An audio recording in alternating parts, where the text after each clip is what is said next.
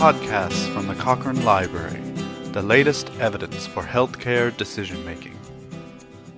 Hello, I'm Mike Clarke, podcast editor for the Cochrane Library. Cochrane is producing a series of reviews to help in the response to the COVID 19 pandemic. Among these, our systematic review of interventions for palliative symptom control in people dying of COVID 19 was published in August 2021. In this podcast, Claire Iannizzi speaks with the lead author, Marieke Andreas, both from the University Hospital Cologne in Germany, about the review's findings. Hello, Marieke. Uh, first, could you tell us about palliative symptom control? What is it and how could it help people dying of COVID 19? Hello, Claire. Thank you for the question. So, in the review, we define palliative symptom control as interventions that aim to improve the symptoms of people with advanced COVID 19 Importantly, such interventions cannot cure the patient, but they can bring some relief and improve their well-being. For example, patients dying of COVID-19 might feel severe breathlessness or anxiety, and there are many interventions that might be used to control such symptoms. These might be drugs, such as opioids, or be non-pharmacological, such as breathing exercises. And for us, it's very important to know how effective these interventions are. Thanks. That sounds very interesting. So, what kind of evidence were you looking for? So, we searched for studies from anywhere in the world that included patients with any severity of COVID 19. And we wanted to look inside these for the effects on various patient outcomes, including symptom relief, quality of life, side effects, and the satisfaction of the patients, their carers, and family members. And Although our main interest was in randomized trials, we also planned to include observational studies if we could not find enough trials. Great. So, what evidence did you find, and were there any randomized trials?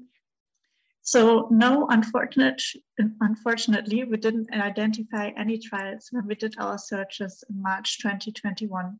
But we did find four uncontrolled retrospective cohort studies investigating pharmacological interventions for palliative symptom control in hospitalized patients and patients in nursing homes.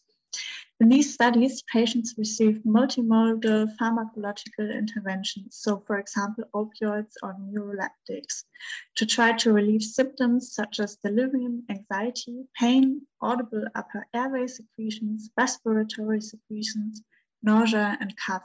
However, there were no studies of non-pharmacological interventions for palliative symptom control. And were you able to find out how effective the pharmacological interventions are? So because we didn't identify any randomized trials and the observational studies were very different from each other, we could not, we could not do any meta-analysis to get more precise estimates of the effects, but we have summarized the results in a table using visual graphs. This shows that for all the symptom studies, most of the interventions were rated as completely or partially effective. That sounds really good. And is it? So at first glance, it seems like that, but for the but there are a few problems with the evidence. So first of all, these studies were neither randomized nor controlled. And secondly, all the outcomes were assessed by the treating clinician or nursing staff, who are not blinded to the treatments given to the patient. Because of this, there's a high risk of bias in the findings of all the studies, making us very uncertain about the effects of pharmacological interventions on symptom relief.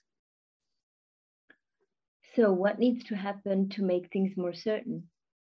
So, in the future, when we update this review, it would be great to find controlled studies that investigate the effects of palliative symptom control in COVID 19 patients.